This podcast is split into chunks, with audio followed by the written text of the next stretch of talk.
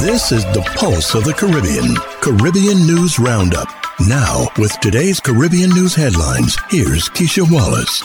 This podcast is brought to you by Let'sTalkIdeas.org, your budget friendly custom design firm, and Diamond Key Marina, British Virgin Islands.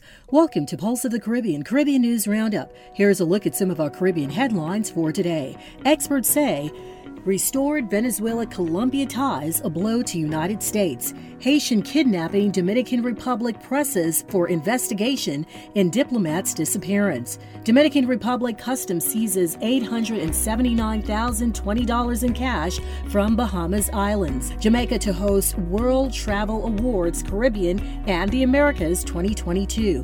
And Sir Richie to receive honorary doctorate from University of the West Indies.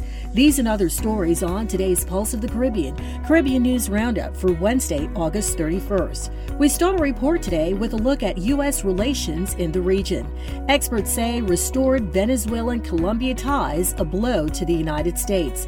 BahamaNews.net via Xinhua reports Venezuelan President Nicolas Maduro on Monday received the credentials of Colombia's ambassador to Venezuela, Armando Benedetti, marking the full restoration of diplomatic relations. Fernando Rivera, a Venezuelan international relations analyst, has said Venezuela and Colombia's restoration of diplomatic ties clearly illustrates the United States' waning influence in Latin America. The restoration of relations between the two countries is a strong and convincing sign that the foreign policy of the United States has experienced an undeniable setback in Latin America and the Caribbean, Rivero said in an interview with Xinhua. Restoring diplomatic ties could strengthen regional integration mechanisms which go against the United States White House interests.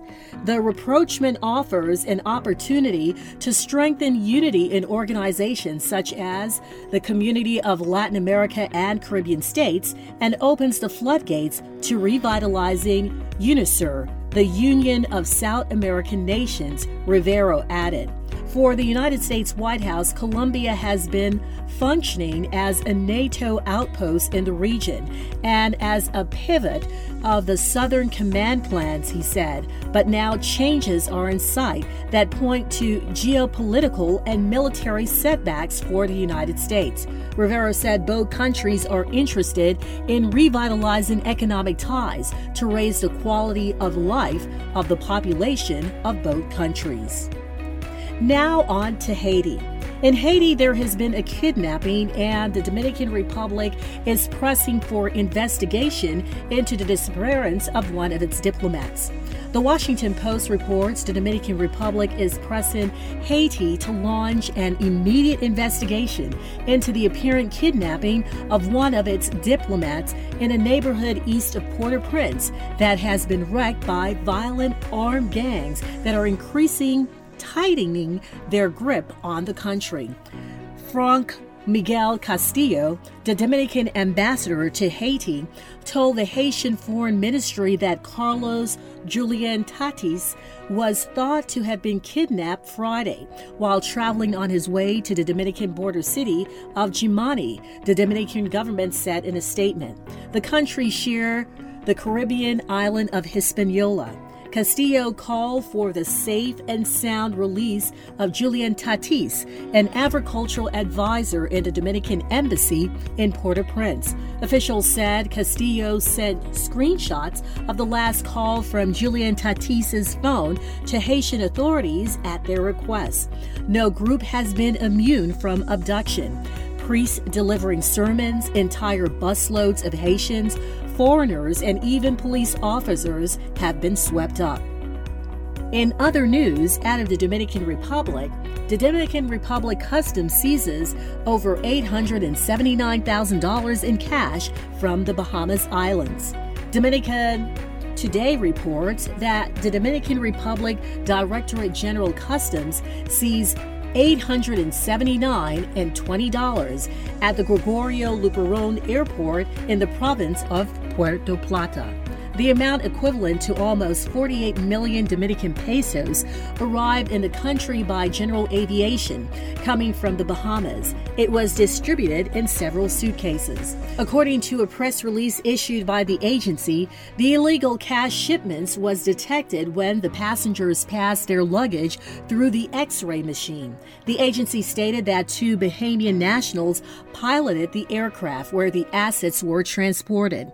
In addition, there were five passengers, a woman from Haiti, and four Bahamian men. All of them were detained and taken by the authorities to be brought to justice. Now we head to Antigua, where Sailing Week is coming back.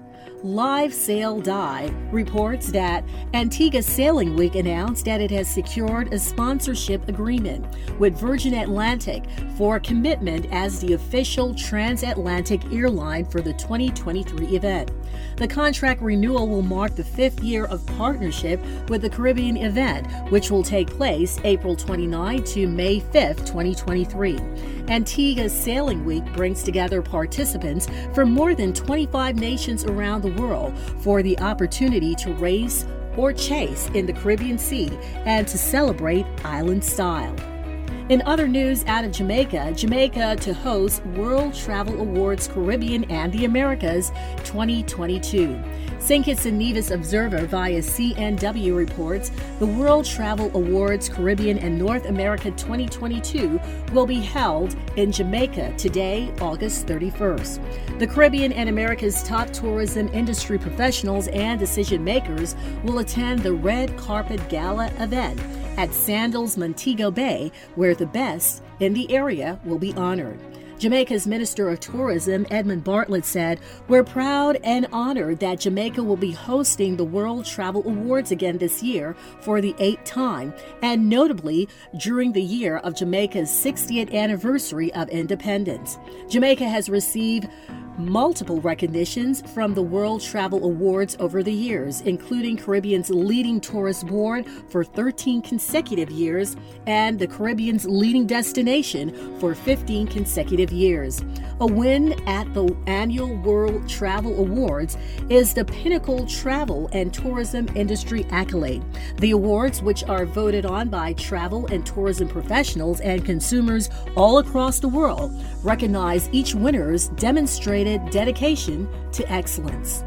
And now our final note. Sir Richie to receive honorary doctorate from University of the West Indies. The Antigua Observer reports that former West Indies opening batsman and one of the four knighted former players in Antigua and Barbuda, Sir Richard Benjamin Richardson, will be conferred an honorary Doctor of Laws by the University of the West Indies for his contributions to the sport. The former West Indies captain will be bestowed with the honor at the university's Five Island campus on October 8.